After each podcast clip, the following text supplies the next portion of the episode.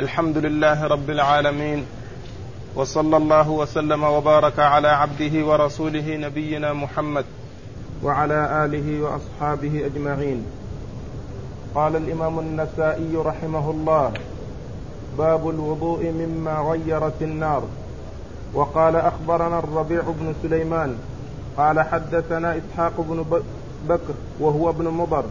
قال حدثني أبي عن جعفر بن ربيعة عن بكر بن سوادة عن محمد بن مسلم عن عمر بن عبد العزيز عن عبد الله بن إبراهيم بن قارض أنه قال رأيت أبا هريرة رضي الله عنه يتوضأ على ظهر المسجد فقال أكلت أسوار أقف فتوضأت منها. إني سمعت رسول الله صلى الله عليه وسلم يأمر بالوضوء مما مست النار. بسم الله الرحمن الرحيم. الحمد لله رب العالمين وصلى الله وسلم وبارك على عبده ورسوله نبينا محمد وعلى آله وأصحابه أجمعين. أما بعد فالترجمة كما سبق في الدرس الفائت الوضوء مما مس مما غيرت النار.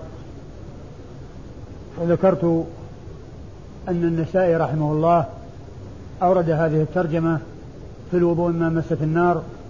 والترجمة التي بعدها ترك الوضوء مما مست النار. وأن أحاديث ترك الوضوء مما مست النار ناسخة لأحاديث الوضوء مما مست النار. وقد جاء في الحديث حديث جابر وغيره مما ما يدل على ذلك. ولفظ حديث جابر كما سيأتي كان آخر الأمرين من رسول الله صلى الله عليه وسلم ترك الوضوء مما مست النار. أي إن الترك للوضوء ناسخ للأمر بالوضوء. وذكرت في الدرس الفائت أن هذا الاستثناء أن هذا النسخ لما غيرت للوضوء مما غيرت النار أو مما مست النار أن ذلك في غير لحوم الإبل. فلحوم الإبل جاء ما يدل على أن أكلها ناقض أكل تلك اللحوم ناقض حيث سئل رسول الله عليه الصلاة والسلام عن الوضوء من لحم الإبل الغنم فقال إن شئتم وعن الوضوء من لحم الإبل فقال نعم توضأوا من لحوم الإبل. فدل على أن أن ما مسته النار سواء كان لحما أو غير لحم فإن آكله لا ينتقض وضوءه بل وضوءه باق على ما هو عليه. اللهم إلا إذا كان المأكول المأكول لحم إبل فإنه ينتقض الوضوء بذلك لأن النبي عليه الصلاة والسلام لما سئل أرشد إلى إلى أرشد آه، إلى الوضوء منها أي من أكل لحومها أي لحوم الإبل. ثم ذكر التغيير أو المس بالنسبة للنار يشمل ما إذا كان مطبوخا أو مشويا لأنه كله يقال له مسته النار وكله غيرته النار. يعني فاللحم المطبوخ أو المشوي آه الحكم فيه واحد ولكن الأمر كما قلت هو منسوخ إلا فيما كان من لحم الإبل فإن الحكم باق. وهو أن من أكل لحم إبل سواء كان طبخا أو أو شيا فإنه آآ آآ يلزمه الوضوء لأنه قد ورد الحديث في ذلك في صحيح مسلم وهو ما أشرت إليه. وقد ذكرت في الدرس الفائت أن الإمام الشافعي رحمة الله عليه علق القول به على صحته وقال إن صح الحديث قلت به. وقد قال بعض أصحابه أصحاب الإمام الشافعي إن الحديث قد صح فهو مذهب الشافعي لأنه علق القول به على صحته. والإمام الشافعي رحمة الله عليه قال في مسائل عديدة إن صح الحديث في هذه المسألة قلت به. إن صح الحديث قلت به. قال ذلك في مسائل عديدة. وهذا يدل على أن مذهب أو على أن طريقة الإمام الشافعي وغيره من الأئمة هو التعويل على السنة والتعويل على ما جاء عن رسوله عليه الصلاة والسلام وأنه إذا صح الحديث عن رسول الله عليه الصلاة والسلام فليس لأحد كلام مع كلام رسول الله. والإمام الشافعي نفسه هو الذي جاءت عنه المقولة المشهورة التي يقول فيها أجمع المسلمون على أن من استبانت له سنة رسول الله صلى الله عليه وسلم لم يكن له أن يدعها لقول أحد كائنا من كان. أجمع المسلمون على أن من استبانت له سنة رسول الله صلى الله عليه وسلم لم يكن له أن يدعها لقول أحد كائنا من كان. وقد قال الشافعي في مسائل عديدة كما ذكرت إن صح الحديث في هذه المسألة قلت به لأنه ما بلغه من طريق صحيح. لكن بعض أصحابه ذكروا في مسائل عديدة قول الشافعي فيها وذكروا أن الحديث قد صح فيكون مذهب الشافعي بناء على قوله حيث قال إذا صح الحديث قلت به. وقد ذكر الحافظ بن حجر في شرح حديث الاشتراط في الحج حديث رباعة بنت الزبير التي قال التي قالت إني أريد الحج وأنا شاكية قال اشترطي وقولي إن حبسني حابس فمحلي حيث حبستني فإن الإمام الشافعي قال إن صح الحديث قلت به.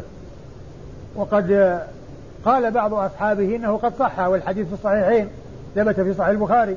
وقال الحافظ بن حجر عند شرح هذا الحديث وقد جمعت المسائل التي قال فيها الشافعي إن صح الحديث قلت به وذكرت ما ورد فيها من الأحاديث. ودرجة تلك الأحاديث أشار إلى هذا المؤلف أو المصنف الخاص بالأحاديث التي علق الشافعي القول بها بها على صحة الحديث وذكر أنه بين درجة تلك الأحاديث التي وردت في تلك المسائل التي قال عنها الإمام الشافعي إن صح الحديث قلت به. ولا أعلم وجودا عن هذا الكتاب المؤلف الذي ألفه الحافظ بن حجر خاصا في المسائل التي قال عنها, عنها الإمام الشافعي رحمة الله عليه إن صح الحديث قلت به. وهذا الكلام الذي قاله الإمام الشافعي في أن التعويل على الحديث هو مأثور عن الأئمة جميعا عن عن الإمام أبي حنيفة وعن الإمام مالك وعن الإمام أحمد كلهم جاء عنهم كلهم جاء عنهم أن التعويل على سنة رسول الله عليه الصلاة والسلام وأنه إذا صح الحديث تترك أقوالهم ويؤخذ بما ثبت عن رسول الله عليه الصلاة والسلام. وهذا من نصحهم وإنصافهم وإحسانهم إلى الناس إذ أرشدوهم إلى مسلكهم ونبهوهم إلى أن يسلكوا مسالكهم بأن يكون المعول عليه سنة رسول الله عليه الصلاة والسلام. وأنه لا يصار إلى قول أحد آه، آه، إذا كان قوله مخالفا لسنة رسول الله عليه الصلاة والسلام.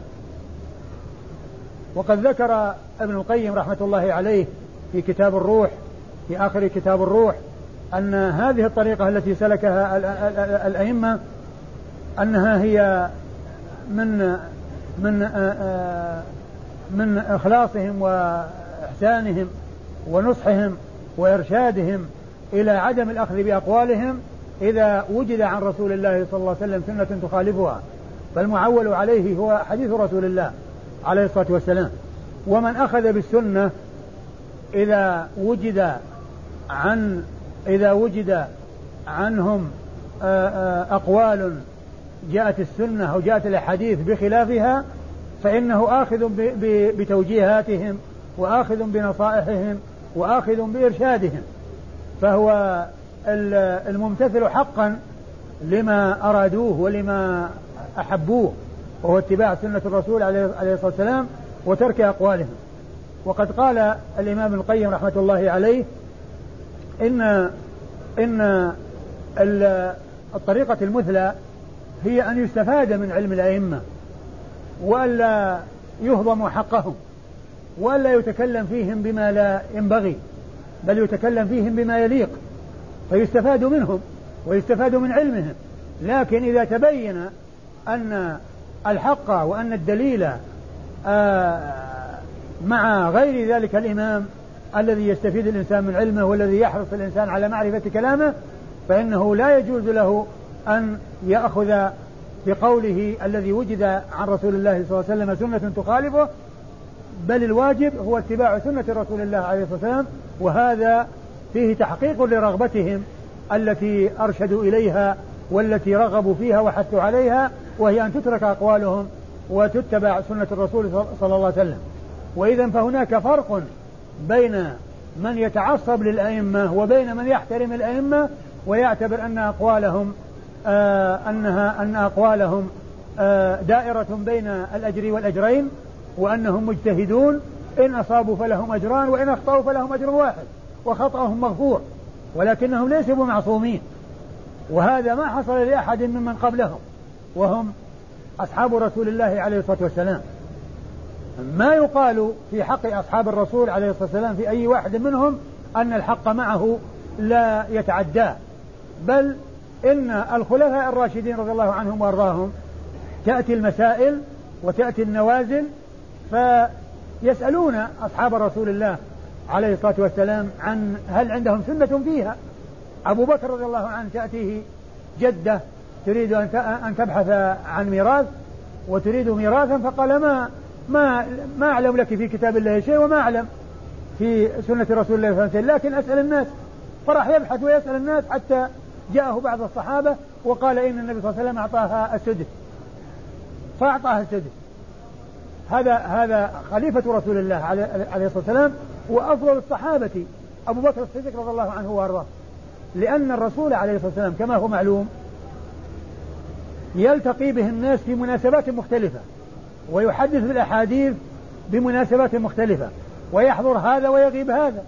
وقد عرفنا فيما مضى أن عمر بن الخطاب رضي الله تعالى عنه كان يتناوب هو جار له النزول للرسول والبقاء في العمل في في في في, في آه، زرعه وفي فلاحته. فيوم ينزل وصاحبه في في عمله. وإذا جاء الذي نزل للرسول أخبر الذي جلس بما سمعه من رسول الله صلى الله عليه وسلم. وإذا جاء من بكرة الذي ما نزل ينزل. ثم يخبر الذي ما نزل بما سمعه من رسول الله عليه الصلاة والسلام. فهذه السنن تأتي في مناسبات وبيانها يأتي في مناسبات. ولهذا لا يقال عن شخص من الناس أنه يحيط بها علما وأنه لا يخفى عليه شيء منها يعني من سنة رسول الله عليه الصلاة والسلام. بل عند هذا ما ليس عند هذا وهذا يحضر ما يغيب عنه هذا. وإذا كان هذا في حق أصحاب الرسول صلى الله عليه وسلم فكيف في حق الأئمة الأربعة وغيرهم؟ الواجب هو احترام الجميع وتوقيرهم ومحبتهم وموالاتهم واعتقاد أنهم مجتهدون وأن المصيب منهم له أجران أجر على إصابته وأجر على اجتهاده والمخطئ له أجر واحد من أجل اجتهاده وخطأه مغفور. و و ومن عرف قدرهم وأنزلهم منازلهم وأخذوا بتوصياتهم التي أوصوا بها هذا هو الذي أصاب الحق وهو الذي حقق رغباتهم. أما من يتعصب لهم وإذا ذكر له حديث الرسول صلى الله عليه وسلم وأنه قد صح وأن الحديث آه، آه، رواه فلان وفلان وأنه موجود في الكتاب الفلاني وأنه ثابت قد قد يكون في الصحيحين.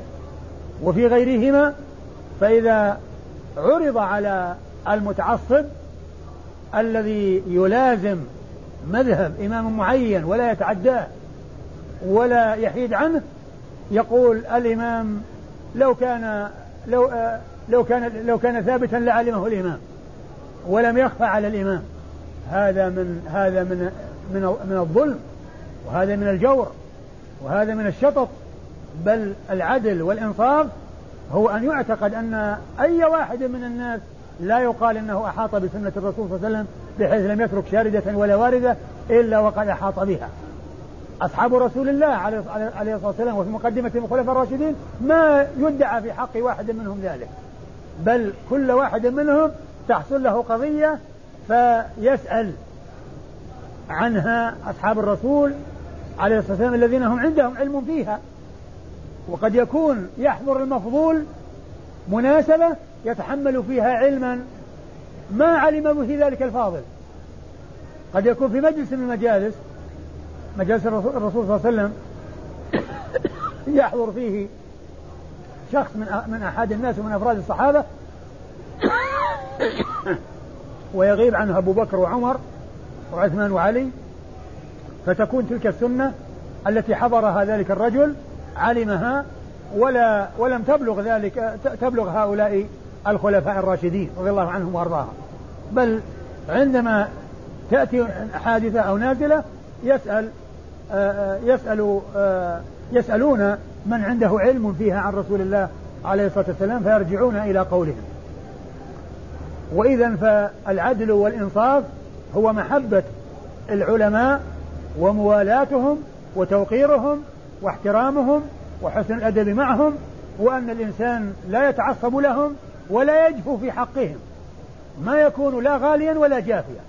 ما يكون غاليا يقول والله الحق مع فلان وفلان يعني عنده العلم المحيط بالسنة ويعني يتابع ولا يحاد عنه ولا يقال إن هذا اللي هو الغلو. ولا ولا الجفاء الذي يقول والله يعني ما في حاجة لأن نقرأ كلامهم ولا نطلع على كتبهم وإنما يعني نروح ننظر في, في الأحاديث ونعرض عن كلام العلماء. بل العدل والإنصاف والإحسان هو الاطلاع على الأحاديث والبحث في الأحاديث والبحث في كلام العلماء. والبحث في كلام العلماء والاستفادة من علمهم وقد قال ابن القيم رحمة الله عليه في كتابه الروح إن العلماء أنه يستفاد منهم وأنهم مثل النجوم التي يستدل بها إلى القبلة. لأن الإنسان عندما يبحث عن القبلة يستدل عليها بالنجوم. أن القبلة في هذه الجهة إذا كان يعرف النجوم ومطالعها ومخارجها والنجم الفلاني في الجهة الفلانية فيستدل على جهة القبلة بالنجم. فهو يقول إن العلماء يعني آه، آه، آه، يستفاد منهم في الوصول إلى معرفة الحق. لكن إذا وقف الإنسان على الحق وظهر له الدليل فإنه لا يحتاج إلى دليل يدله عليه. قال وهم مثل النجوم يستدل بها القبلة. لكن الإنسان إذا كانت عند الكعبة إذا كان تحت الكعبة وصل إلى الكعبة ما يحتاج أن يبحث عن شيء يدل على القبلة. إذا وصل للمدلول عليه وانتهى إليه ما في حاجة إلى دليل. فما دام الإنسان ما اهتدى إلى القبلة ولا يعني يمكن يستدل عليها بالأدلة لكن إذا وصل إلى القبلة وانتهى إلى الكعبة وصارت الكعبة أمامه يحتاج إلى أحد يدله على الكعبة؟ ما يحتاج الكعبة قدامه. ما يحتاج إلى دليل. وإذا فهذا هو العدل والإنصاف وهذا هو الإحسان. ولهذا يقول الطحاوي رحمة الله عليه في عقيدة السنة والجماعة وعلماء السلف وعلماء السلف من السابقين ومن بعدهم من اللاحقين أهل الخبر والأثر وأهل الفقه والنظر لا يذكرون إلا بالجميل ومن ذكرهم بسوء فهو على غير السبيل. لا يذكرون إلا بالجميل ومن ذكرهم بسوء فهو على غير السبيل. ومن المعلوم أن ذكرهم بالغلو هذا سوء وهم لا يرضون هذا الغلو وكذلك الجفاء أيضا هو تفريط وجفاء ولا يليق بهم بل الواجب هو العدل والإنصاف والاعتدال والتوسط في الأمور وعدم الإفراط والتفريط لا غلو ولا جفاء. آه إذا يعني بعد هذا الاستطراد أرجع إلى المسألة التي نحن فيها وهي أن الوضوء مما مست النار. هذا جاء فيها حديث صحيحة وهي منسوخة. بالأحاديث الدالة على ترك الوضوء مما مست النار لأن الحديث الذي جاء في ذلك فيه الناسخ والمنسوخ. لأن جابر رضي الله عنه قال قال كانت كان آخر الأمرين من رسول الله آخر الأمرين من رسول الله ترك الوضوء. يعني الوضوء وعدم الوضوء آخرها الترك. ترك الوضوء مما, مما مس في النار. يعني أنه يكون ناسخا. ويستثنى من ذلك كما قلت الوضوء من لحم الإبل. فإنه باق والحديث فيه خاص والرسول صلى الله عليه وسلم سئل عن هذا وهذا وكلها مما تمسه النار فأرشد إلى إلى الوضوء مما من لحوم الإبل وقال في حق آه، من أكل لحم غنم رد ذلك إلى مشيئته فقال إن شئتم. والنسائي رحمه الله أورد عدة أحاديث مرة في الدرس الفائت حديثان. وهذا حديث لأبي هريرة رضي الله عنه. وعبد الله بن قارض بن إبراهيم بن قارض أو إبراهيم بن عبد الله بن قارض كان رآه يتوضأ على ظهر المسجد وقال إني أكلت أثوار إقط وقد سمعت رسول الله صلى الله عليه وسلم يأمر بالوضوء من مسة النار يعني أنه أكل أكل أقط والأقط كما هو معلوم مطبوخ يعني لبن طبخ على النار حتى تجمد. وجعل حتى يعني حتى تكاثف والتحم بعضه ببعض فجمع فجمع بعضه إلى بعض فيبس وصار آآ آآ وصار كالحجارة يعني في شدته يعني كان جامدا. ف يقول كان يأكل أثوار أقط يعني قطع يعني قطع من الأقط يعني طب الأصل أنها مطبوخة على النار كما هو معلوم لأن الأقط لا يكون إلا بعد الطبخ.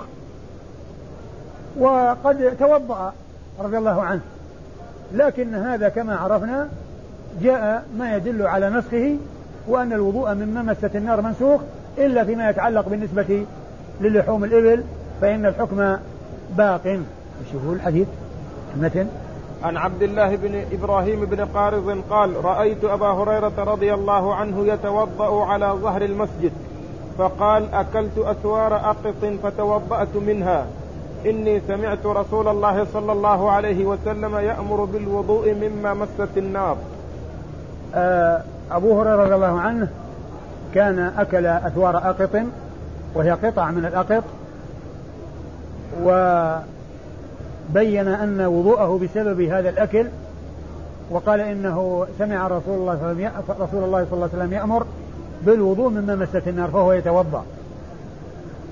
وفيه بيان ما كان عليه الصحابة رضي الله عنهم من الاتباع والملازمة لما جاء عن رسول الكريم صلوات الله وسلامه وبركاته عليه. وقوله على ظهر المسجد يتوضأ على ظهر المسجد وظهر المسجد من المسجد و وفي هذا دليل على أن الوضوء في المسجد جائز. كل إنسان يتوضأ يعني يغسل وجهه ويديه ورأسه ورجليه وما إلى ذلك. ولو تساقط على أرض المسجد مثل ذلك لا بأس به. لا بأس بهذا لأنه ليس بنجس ما يتساقط من الإنسان. الوضوء الذي لا استنجاء معه والذي ليس فيه آه، شيء يعني من من الاستنجاء هذا لا بأس به إذا حصل في المسجد بحيث لا يحصل فيه إيذاء. ولا يحصل فيه تلويث ولا يحصل فيه ضرر على أحد لا بأس به لأن هذا ماء طاهر المتساقط من المتوضأ ماء طاهر ما يسقط من وجهه ويديه ورجليه هو ماء طاهر ليس بنجس. فوضوء أبي هريرة رضي الله عنه على ظهر المسجد وظهر المسجد من المسجد يعني يدل على جواز مثل ذلك. لكن هذا كما هو معلوم يعني يكون في الشيء الذي الذي هو وضوء ولا استنجاء معه. لأن الاستنجاء فيه إزالة نجاسة ولا يجوز أن يفعل ذلك في المسجد.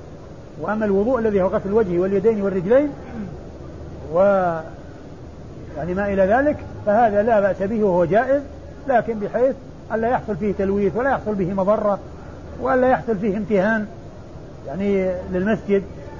لكنه إذا احتيج إلى ذلك في بعض الأحيان وفعل فإن العمل صحيح والمتساقط طاهر وفعل أبي هريرة رضي الله عنه هذا يدل يدل عليه؟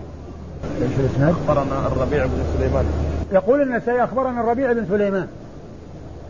الربيع بن سليمان آه هو ابن آه، آه، الربيع بن سليمان بن داود وهو الجيزي المصري وهو ثقة خرج حديثه أبو داود والنسائي. وللنسائي شيخ آخر من طبقة آه الربيع بن سليمان هذا وهو أيضا مصري الربيع بن سليمان بن عبد الجبار صاحب الشافعي صاحب الشافعي المشهور ربيع بن سليمان هو غير هذا. وأما هذا الربيع بن سليمان بن داود وقد جاء تسميته في آخر الأحاديث التي جاءت في هذا الباب. قال يعني لأنه ذكر هذا الإسناد مرة أخرى في آخر حديث أو قريب من آخر حديث فقال أخبرنا آه آه آه الربيع بن الربيع بن سليمان بن داود. قال الربيع بن سليمان بن داود فسماه في آه طريق أخرى. فإذا يكون هو الربيع بن سليمان بن داود الجيزي المصري وليس الربيع بن سليمان بن عبد الجبار صاحب الشافعي. وكل منهما روى عنه النسائي وهما في طبقة واحدة. من الطبقة الحادية عشرة وهم من شيوخ النسائي لكن هذا الذي هو معنا هو ابن داود الذي سماه النسائي في إسناد آخر. سماه النسائي في إسناد آخر في نفس الباب. الربيع بن سليمان بن داود وهو مصري ثقة وحديثه عند أبي داود والنسائي قال حدثنا إسحاق بن بكر وهو ابن مضر. قال حدثنا إسحاق بن بكر هو ابن مضر. إسحاق بن بكر هو ابن مضر. كلمة هو ابن مضر هذه يقولها من دون التلميذ الذي روى عن الشيخ. يعني يعني أن إسحاق بن بكر بن مضر تلميذه آه، الربيع بن سليمان. الربيع بن سليمان لا يحتاج إلى أن يقول هو وإنما ينسب شيخه كما يريد لأن الكلام كلامه. لكن التلميذ إذا ذكر شيخه بصيغة معينة ثم جاء من بعده وأراد أن يوضح هذا الشخص الذي ذكره التلميذ بصيغة محددة أو بصيغة مختصرة عندما يضيف شيئا يأتي بكلمة هو أو يأتي بكلمة يعني يعني فلان. أو يعني ابن فلان. هذا هو المقصود منها وقد جاء هذا مرارا ونبهت عليه مرارا. وهذا من من من من, حسن العمل لأنه لأنهم لو أضافوا إلى اسمه فقال بكر إسحاق إسحاق إسحاق بن بكر بن مضر. لو قالوا لو قال أو لو ذكر في الإسناد إسحاق بن بكر بن مضر لكان التلميذ كأنه قال إسحاق بن بكر بن مضر. وهو ما قال بن مضر. في هذا الموضع. وإنما قال إسحاق بن بكر بس لأنه وهو معلوم. لكن من, من جاء بعده وأراد أن يوضح أو يأتي بما يوضح ذلك يقول هو بن مضر كما جاء في الإسناد هنا. هو ابن مضر. فنفهم من كلمة هو بن مضر أن هذا ليس من كلام التلميذ بل من كلام النسائي أو من دون النسائي أو من بعد النسائي. يعني أراد أن يوضح هذا الشخص بما بزيادة في نسبه توضحه وتبينه.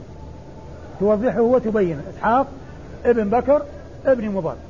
وإسحاق بن بكر إسحاق بن بكر بن مضر آه، صدوق. نعم صدوق. خرج حديثه آه، مسلم وأبو داود والنسائي. مسلم وأبو داود والنسائي. مثل الذي قبله إلا أن فيه زيادة مسلم. مثل الذي قبله مثل تلميذه إلا أن فيه زيادة مسلم مسلم وأبو داود والنسائي. أيوه. يروي عن أبيه. يروي عن أبيه بكر بن مضر. يروي عن أبيه بكر بن مضر. وبكر بن مضر ثقة خرج حديثه أصحاب الكتب الستة. ثقة خرج حديثه أصحاب الكتب الستة. عن, عن جعفر بن ربيعة. عن جعفر بن ربيعة. جعفر بن ربيعة. يروي عن من؟ عن بكر بن سوادة جعفر بن ربيعة آه ثقة حديثه عند أصحاب الكتب الستة. حديثه عند أصحاب الكتب الستة. يروي عن بكر بن سوادة. بكر بن سوادة؟ نعم نعم. من خرج حديثه؟ أخرج له البخاري تعليقا ومسلم والأربعة نعم. آه بكر بن سوادة ابن ثمامة خرج حديثه البخاري تعليقا ومسلم وأصحاب السنة الأربعة وهو ثقة. نعم. عن محمد بن مسلم. عن محمد بن مسلم وهو الزهري. وهذا أو آه، مجيء الزهري بهذا الاسم باسمه واسم أبيه هذا قليل جدا بل هو نادر. ولعله أول موضع يأتي في ذكر محمد بن مسلم يعني بهذا باسمه واسم أبيه. لأن الغالب أن يقال الزهري أو يقال ابن شهاب. الغالب أن يقال الزهري أو ابن شهاب. أما أن يؤتى باسمه واسم أبيه كما هنا فهذا قليل جدا. والغالب أن يقال ابن شهاب أو الزهري. ومحمد بن مسلم هذا هو ابن شهاب الزهري. وهو محمد بن مسلم بن عبيد الله بن عبد الله ابن شهاب ابن عبد الله ابن الحارث بن زهرة بن كلاب. ينسب إلى جده زهرة ابن كلاب. آه وكلاب هو الذي يلتقي نسبه مع نسب رسول الله عليه الصلاة والسلام. وإلى جده شهاب وهو يعني آه جد أبيه لأنه محمد بن آه محمد بن مسلم بن عبيد الله بن عبد الله بن شهاب يعني جد جده. لأن محمد بن مسلم بن عبيد الله بن عبد الله بن شهاب وهو جد الجد. فهو ينسب إلى جد من أجداده آه ليس جدا قريبا لكنه اشتهر بالنسبة إليه. والإمام الزهري رحمة الله عليه مر ذكره كثيرا وهو أحد الثقات الأثبات ومن أوعية العلم ومحدث فقيه وحديثه عند أصحاب الكتب الستة وهو الذي آه جمع أو الذي كلفه عمر بن عبد العزيز رحمة الله عليه بجمع السنة وهو الذي يقول فيه السيوطي في ألفيته أول جامع الحديث والأثر ابن شهاب آمر له عمر. يروي عن عمر؟ يروي عن عمر بن عبد العزيز. وقد مر ذكره في الدرس الفائت وفي الأسانيد الماضية في الدرس الفائت وهو عبد عمر بن عبد العزيز بن مروان بن الحكم وهو آه الخليفة أمير المؤمنين وهو خليفة راشد.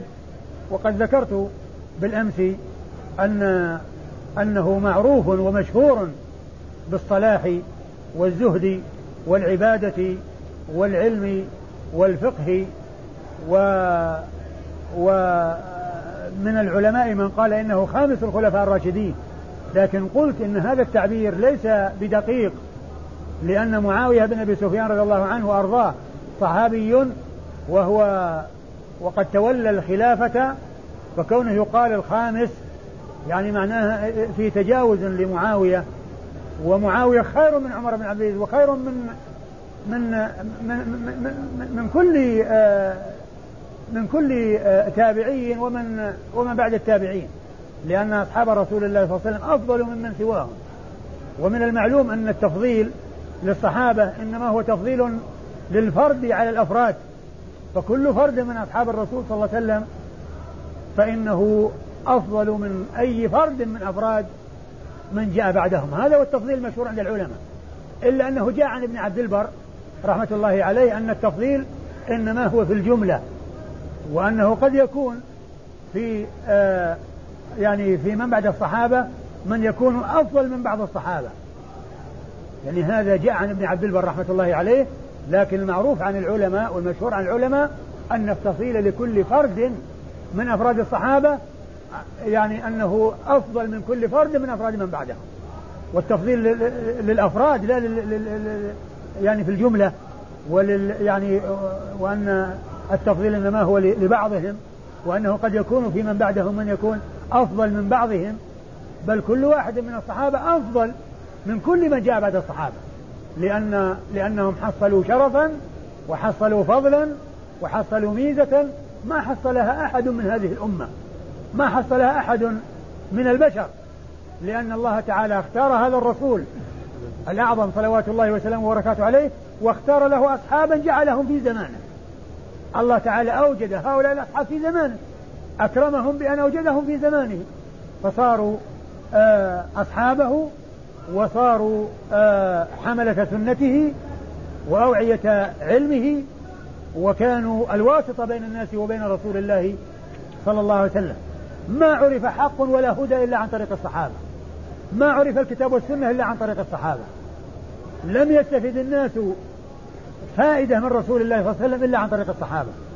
لأن الناس ما ما عرفوا ما جاء به الرسول إلا عن طريق الصحابة. يعني آه، ولهذا كان لهم من الفضل ما ليس لغيرهم. وقال فيهم الرسول لا تسبوا أصحابي فهو الذي نفسي بيده لو أنفق أحدكم مثل أحد ما بلغ مد أحدهم ولا نصيبه هذا الجبل الضخم الذي قريب منا لو كان يعني مثل جبل مثل هذا الجبل تصدق به واحد من الناس وواحد من الصحابة تصدق بمد اللي هو ثلث الصاع. ثلث صاع. يعني لكان هذا الجبل ما يعادل هذا المد. ذلك فضل الله يؤتيه من يشاء. والله سبحانه وتعالى ذو الفضل العظيم. وإذا يعني ما جاء عن بعض العلماء أن عمر عمر بن عبد العزيز خامس الخلفاء الراشدين. يعني آه، لو قيل إنه خليفة الراشد أو إنه من الخلفاء الراشدين كلام جيد. لكن كلمة خامس يعني معناه أنه يجي بعد الخلفاء الراشدين وقبله معاوية ومعاوية رضي الله عنه صاحب رسول الله صلى الله عليه وسلم وهو خير ممن جاء بعد الصحابة. وقد قال آه، شارح الطحاوية ومعاوية أول ملوك المسلمين وهو خير ملوك المسلمين. أظنه شارح الطحاوية أو صاحب لمعة الاعتقاد يعني عندي شك في الذي قال هذا. لكن يقول ومعاوية أول ملوك المسلمين وهو خير ملوك المسلمين. خير ملوك المسلمين لأنه صحابي. لأنه لأنه هو الملك الذي هو الملك هو صحابي. الباقين تولوه وهم صحابة. بعد معاوية. تولوه وهم صحابة. لكن معاوية رضي الله عنه لكونه صاحب رسول الله عليه الصلاة والسلام فهو أفضل.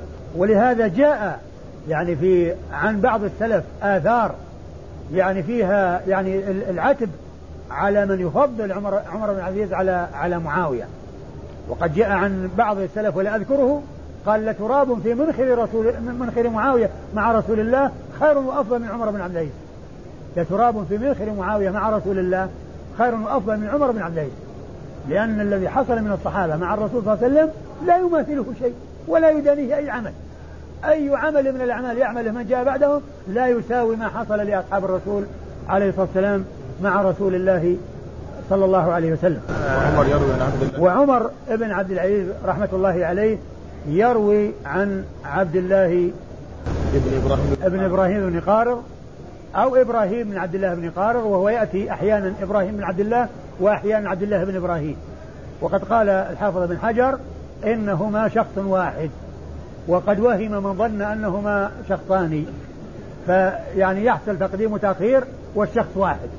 يقال عبد الله بن إبراهيم بن قارض وإبراهيم بن عبد الله بن قارض وقد مر ذكره بالأمس وعمر بن عبد العزيز آه، حديثه عند أصحاب الكتب الستة.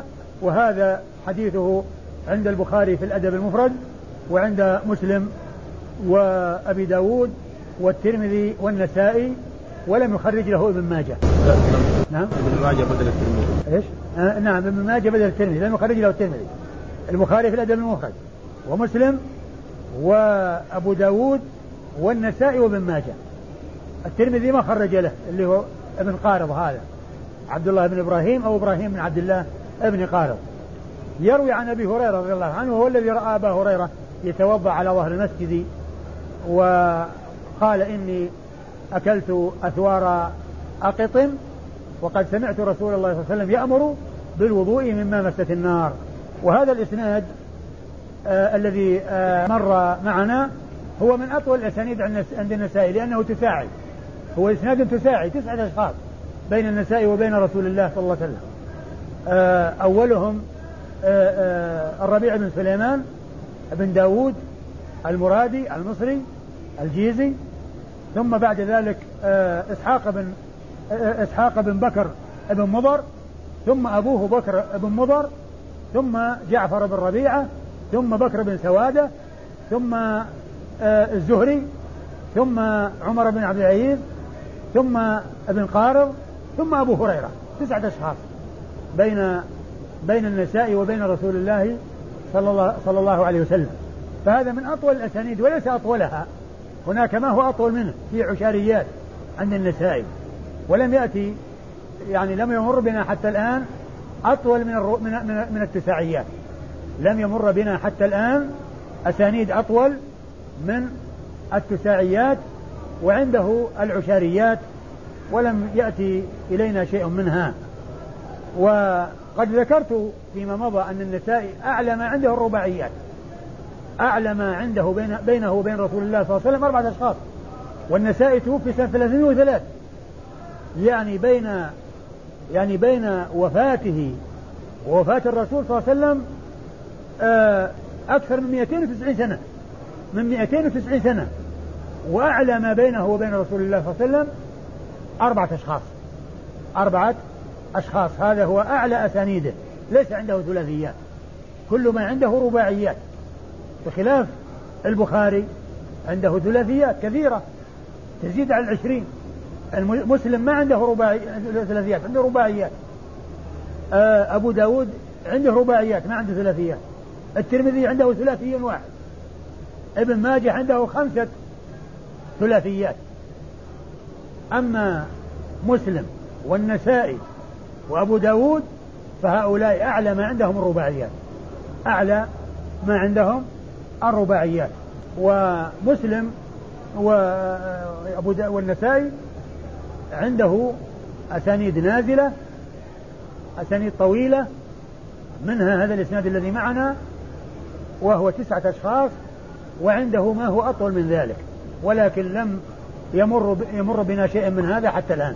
قال أخبرنا إبراهيم بن يعقوب قال حدثنا عبد الصمد بن عبد الوارث قال حدثنا أبي عن حسين المعلم قال حدثني يحيى بن أبي كثير عن عبد الرحمن بن عمرو الأوزاعي أنه سمع المطلب بن عبد الله بن حنطب يقول قال ابن عباس رضي الله عنهما أتوضأ من طعام أجده في كتاب الله حلالا لأن النار مسته فجمع أبو هريرة حصا فقال أشهد عدد هذا الحصى أن رسول الله صلى الله عليه وسلم قال توضأوا مما مست النار. ثم أورد النسائي رحمه الله حديث أبي هريرة آه، من آه، من طريق أخرى وفيه آه، أن وفيه قول أبي هريرة أن الرسول صلى الله عليه وسلم قال توضأوا مما مست النار.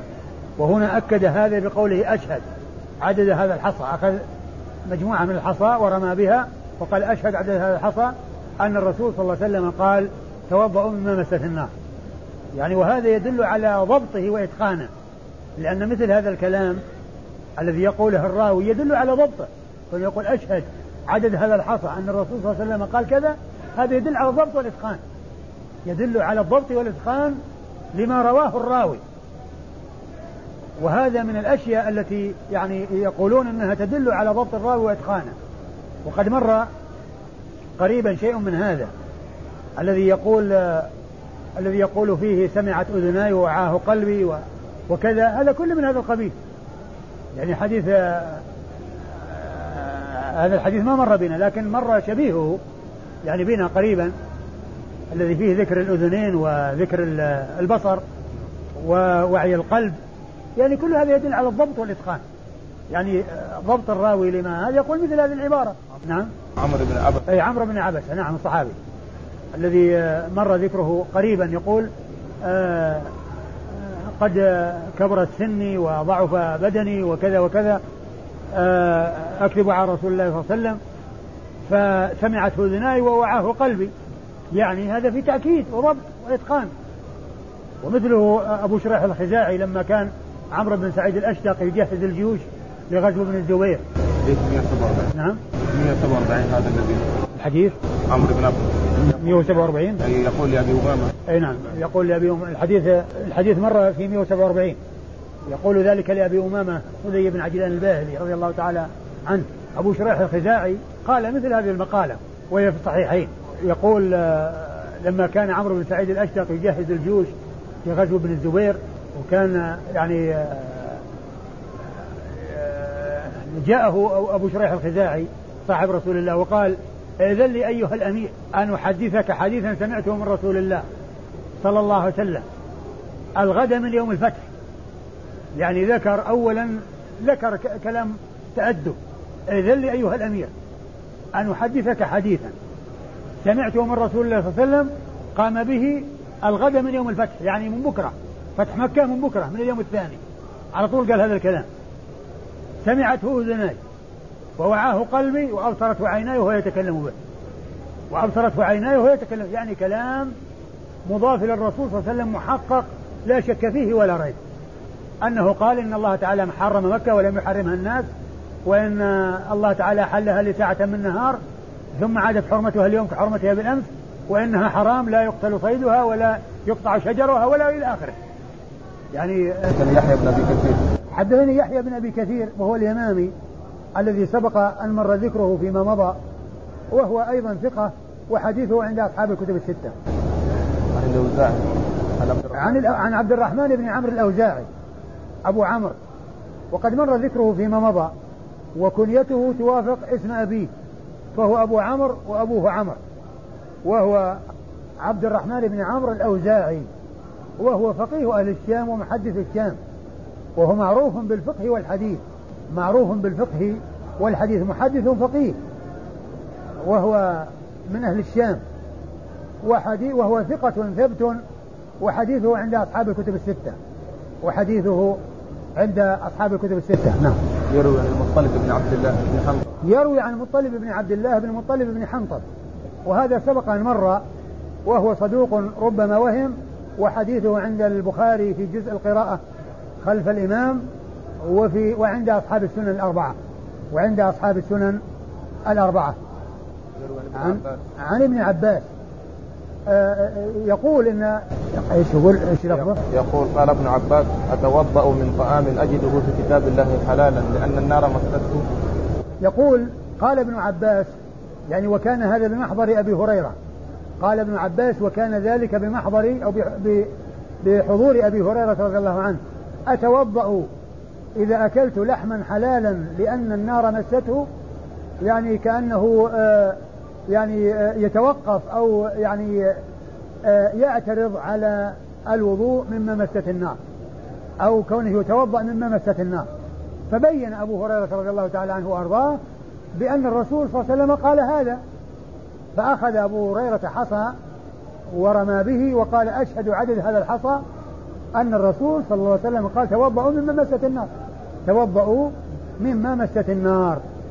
فإذا من يكون ابن عباس رضي الله عنه ما بلغه الحديث في هذا أو أنه بلغه ولكن آه بلغه الناسخ وهو أنه لا يتوضأ منه وقد نسخ.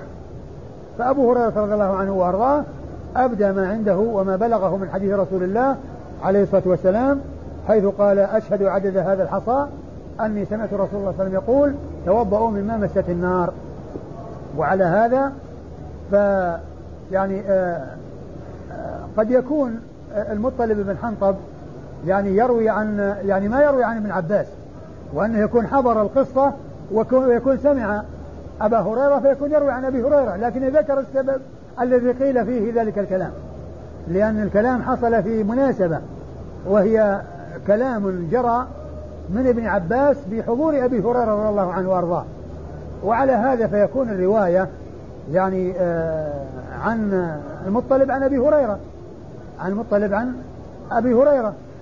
ويحتمل أن يكون ذلك أيضا آه، آه، بلغه عن ابن عباس وأن ابن عباس أخبره بأنه حصل كذا وكذا وأن أبو هريرة قال كذا وكذا. والله تعالى أعلم وصلى الله وسلم وبارك على عبده ورسوله نبينا محمد وعلى آله وأصحابه أجمعين. سؤال واحد يقول نعم. هل الوضوء من لحم الإبل خاص خاص المطبوخ ولا غيره يشمل؟ المطبوخ والمشوي. سواء كان مطبوخا أو مشويا فإنه يتوضأ منه. إذا كان نيا يقول. نعم. إذا كان نيا كما هو معلوم يؤكل إذا كان ني وما يؤكل مطبوخ.